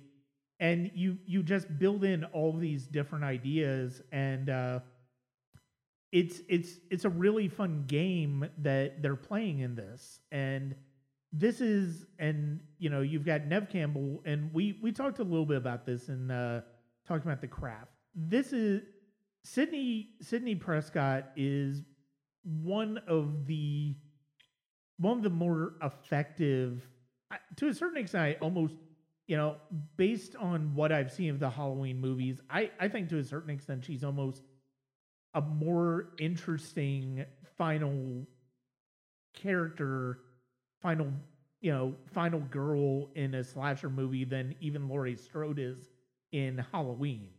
That's a bold statement. I'd have to think about that. But yeah, she's definitely at least on the same level.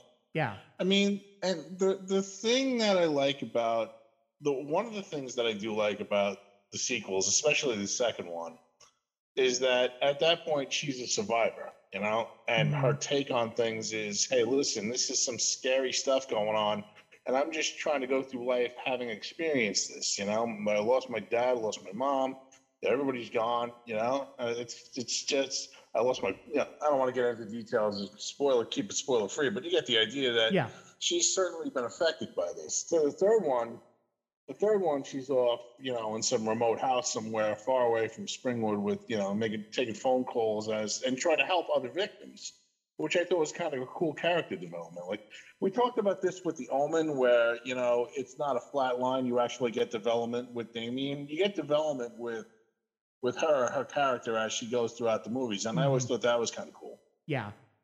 No, and I, I I think to a certain extent, I mean, you you also look at uh, Heather Langenkamp in her appearances in the Nightmare series, where you know you you look at Dream Warrior, where she's in in she she's a therapist helping uh helping people going through uh difficult mental health issues, and then you look at even even though she's Yep. essentially playing a heightened version of herself in New Nightmare, you can also look look at the fact that this is a, also an evolution of Nancy by way of Heather Langenkamp in New Nightmare, and that's one of the things that's so interesting about her in that movie as well. Yes, absolutely. I totally agree with you on that. But it's also nice to see a strong female lead in these films, you know? Yeah, Like, you always, the, the Friday the 13th films are the ones where, you know, I think that's where they pretty much came up with the idea of the final girl, you know? Mhm. That whole final girl concept, which got coined sometime in the 90s, I think. But the thing is, like, Alice from the first Friday the 13th point is, you know, paper thin.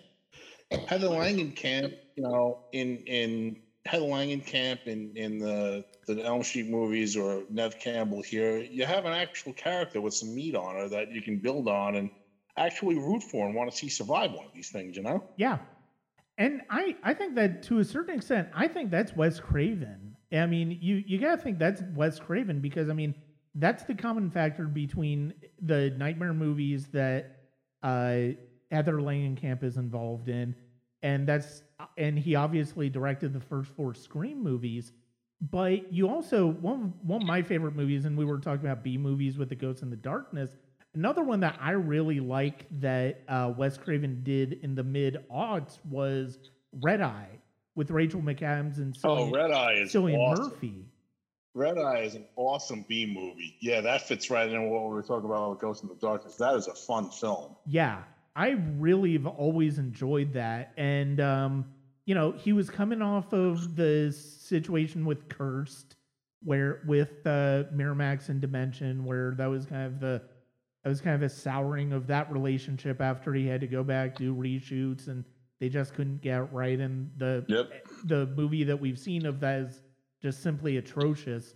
And um, it's it's one of those things where it's like it, that's it's almost where that's where they decided to take Rick Baker's werewolf makeup and replace it with CGI. yeah So that is all. I, that's the that's that's the be all and end all. That's all I have to say about that nightmare. Yeah. But then you have him do Red Eye, which is just a very stripped down thriller.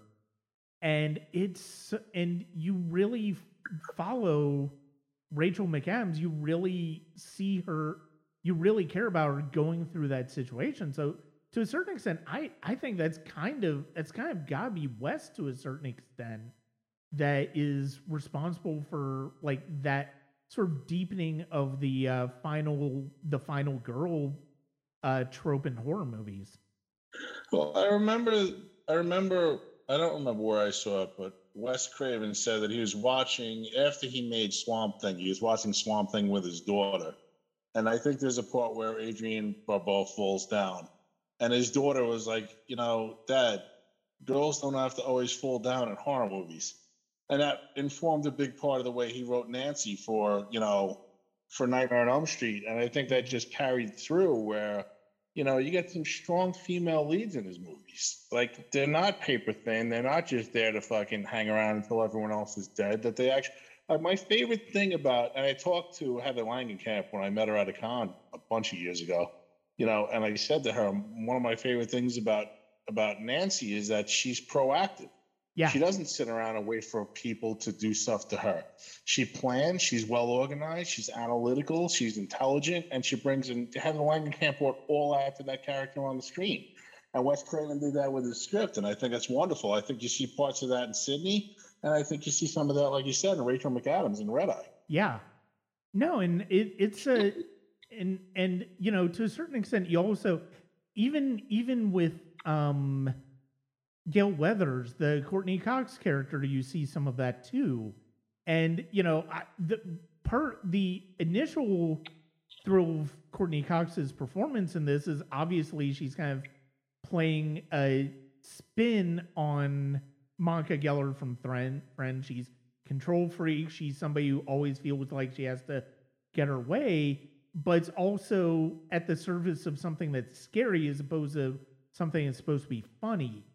And um but you also see her she's she she's taking she she has some agency in how she does things. And you see her see that in her relationship with Dewey and David Arquette. And it's the the way that they the way that they build these these female characters in or at least the two main ones. Um as I mean Drew Barrymore she's very much the girl to who dies first and I mean but that was one of the surprises of that sequence where it's like oh it's Drew Barrymore oh hey it's Gertie from E.T. oh hey she she's going to die right off, off the bat and then you have Well, her- that's the whole, but that's that's that's the whole Janet Leigh and Psycho thing. You think Yeah. Drew Barrymore, especially because I don't, I don't know if you remember. I remember specifically back in '96, the posters. Like Drew Barrymore was prominent on the posters, Oh, so you thought she was going to be, poster. especially like you said. yeah she was much, the yeah. poster So you figure that. Yeah, that's right. You figure that this is going to be her. You know, she's going to be the driving star here, and then like ten minutes later, oh my God, you killed Drew Barrymore. yeah but right from the outset, you know, that's Kevin Williamson playing with expectations, and that's Wes Wes Craven playing with what you expect out of a slasher, and that was, you know, at the time. I mean, unfortunately, that inspired a whole slew of copycats the next couple years, and the whole thing got watered down to the point where, you know, it made me appreciate Scream that much more because Scream was an innovator when it came to that stuff. hmm No, and even even a role like the principal, having the way Henry Winkler plays that character, it's like you you're so used to what high school principals and high school authority figures kind of are, and you look at something like the craft, it kind of plays to that. But then having Henry Winkler in this role, it's like he's somebody who genuinely is empathetic about this situation and he wants to get resolved and he's also not going to take any shit until he ends up getting killed over it. Um Yep.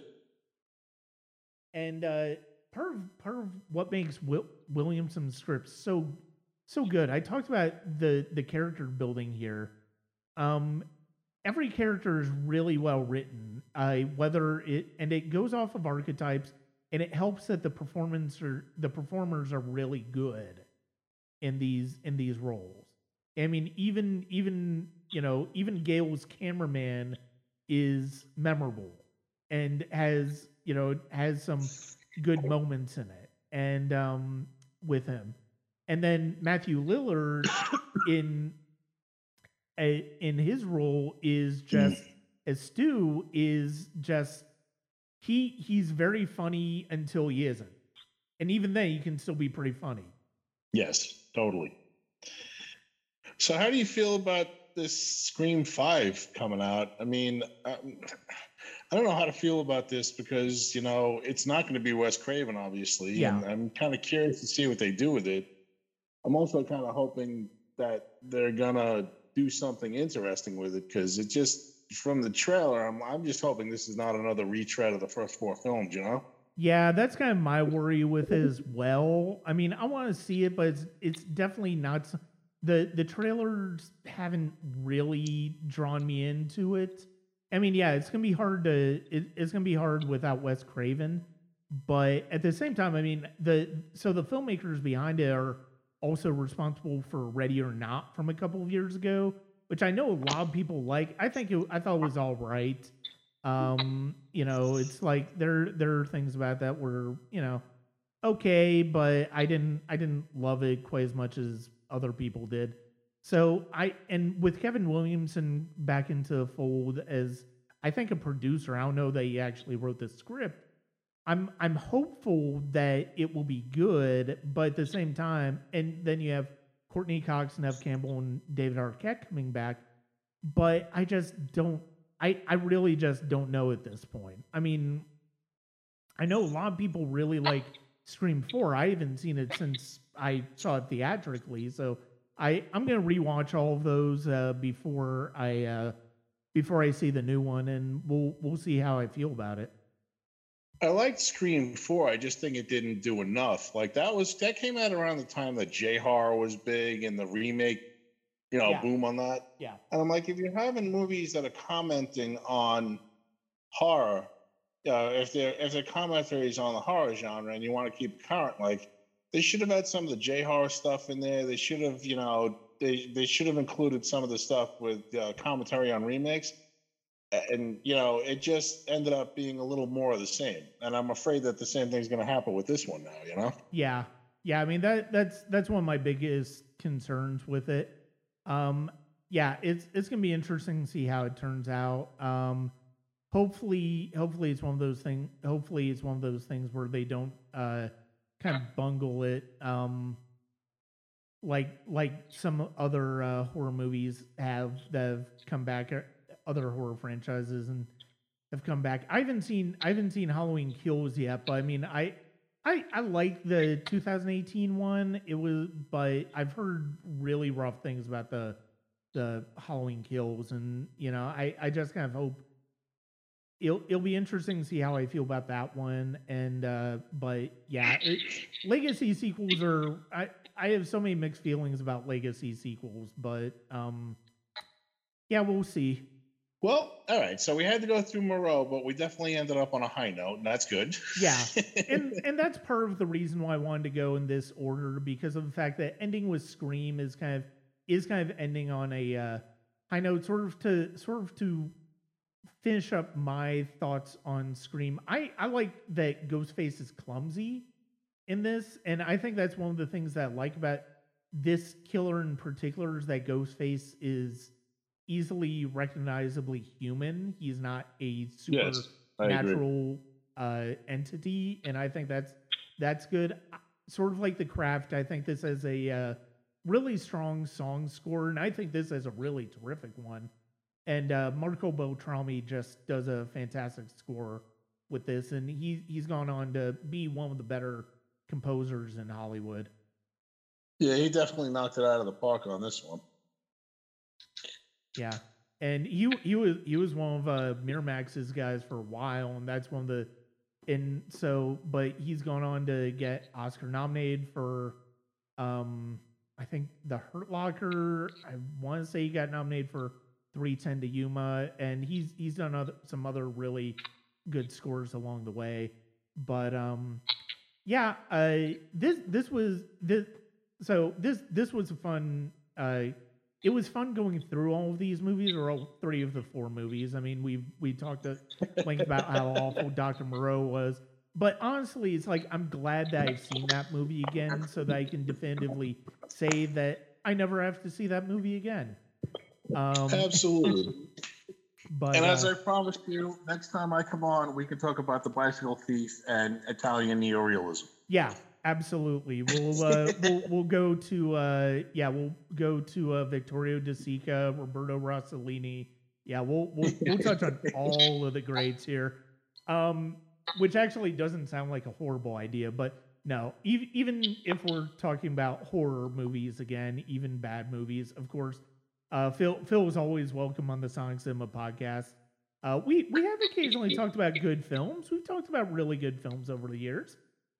Well, I'm just going to say that it's always my pleasure to be here. I've told you that every time I've been on, and it stands today. And I'm proud to be the purveyor of the putrid on the Sonic Cinema podcast.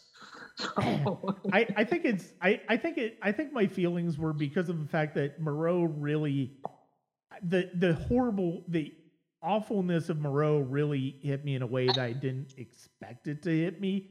Uh, so it was it was it was an in the, in the moment feeling. Um, but no, uh, yes, It's, obviously, it's like the cinematic, but it's like it's like the cinematic equivalent of getting kicked in the balls. yeah, Definitely. Yeah. I mean, you know, I, I can say a lot of bad things. Look, there are a lot of bad things. I mean, I've I've talked about Ed Wood films here, but I didn't even feel quite as kicked in the proverbial kicked in the balls about with those movies the way I did with Moreau. And some of those movies are awful, but um, they're they're also a little bit more fun than Moreau. Moreau just depresses the living shit out of me. Yes. But uh, yeah, as no, as always, Phil, thank you very much for joining me to uh, discuss horror and just discuss movies in general. Thank you so much, Brian. My pleasure as always. That's it for this episode of the Sonic Cinema podcast. Thank you, as always, to Phil Faso for joining me to talk about horror, even if it is uh, terrible horror movies like The Island of Dr. Moreau. Um, I hope you uh, take it. I hope you enjoyed this discussion, and I hope you enjoy the uh, best of 1996 discussion.